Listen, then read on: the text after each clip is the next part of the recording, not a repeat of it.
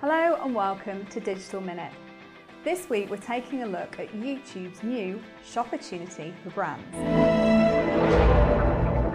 Google TrueView ads has suddenly got a lot more interesting, with video ads seen to directly link to featured products.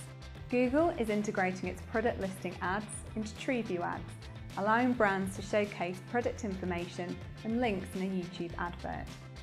So when you're watching a YouTube ad, you'll start seeing cards that look like this, which will link directly to information about the product in question.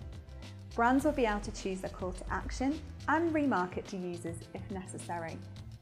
Early results are looking promising, with brands such as Wayfair and Sephora reporting an 80% increase in consideration, not to mention an average viewing time of nearly two minutes. And with half of YouTube usage coming from mobile, you'll be pleased to know that it's got seamless functionality across all devices. We discuss more about the pros and cons on our blog. Thanks for watching. I'm Sophie Hazan and that was your Digital Minute.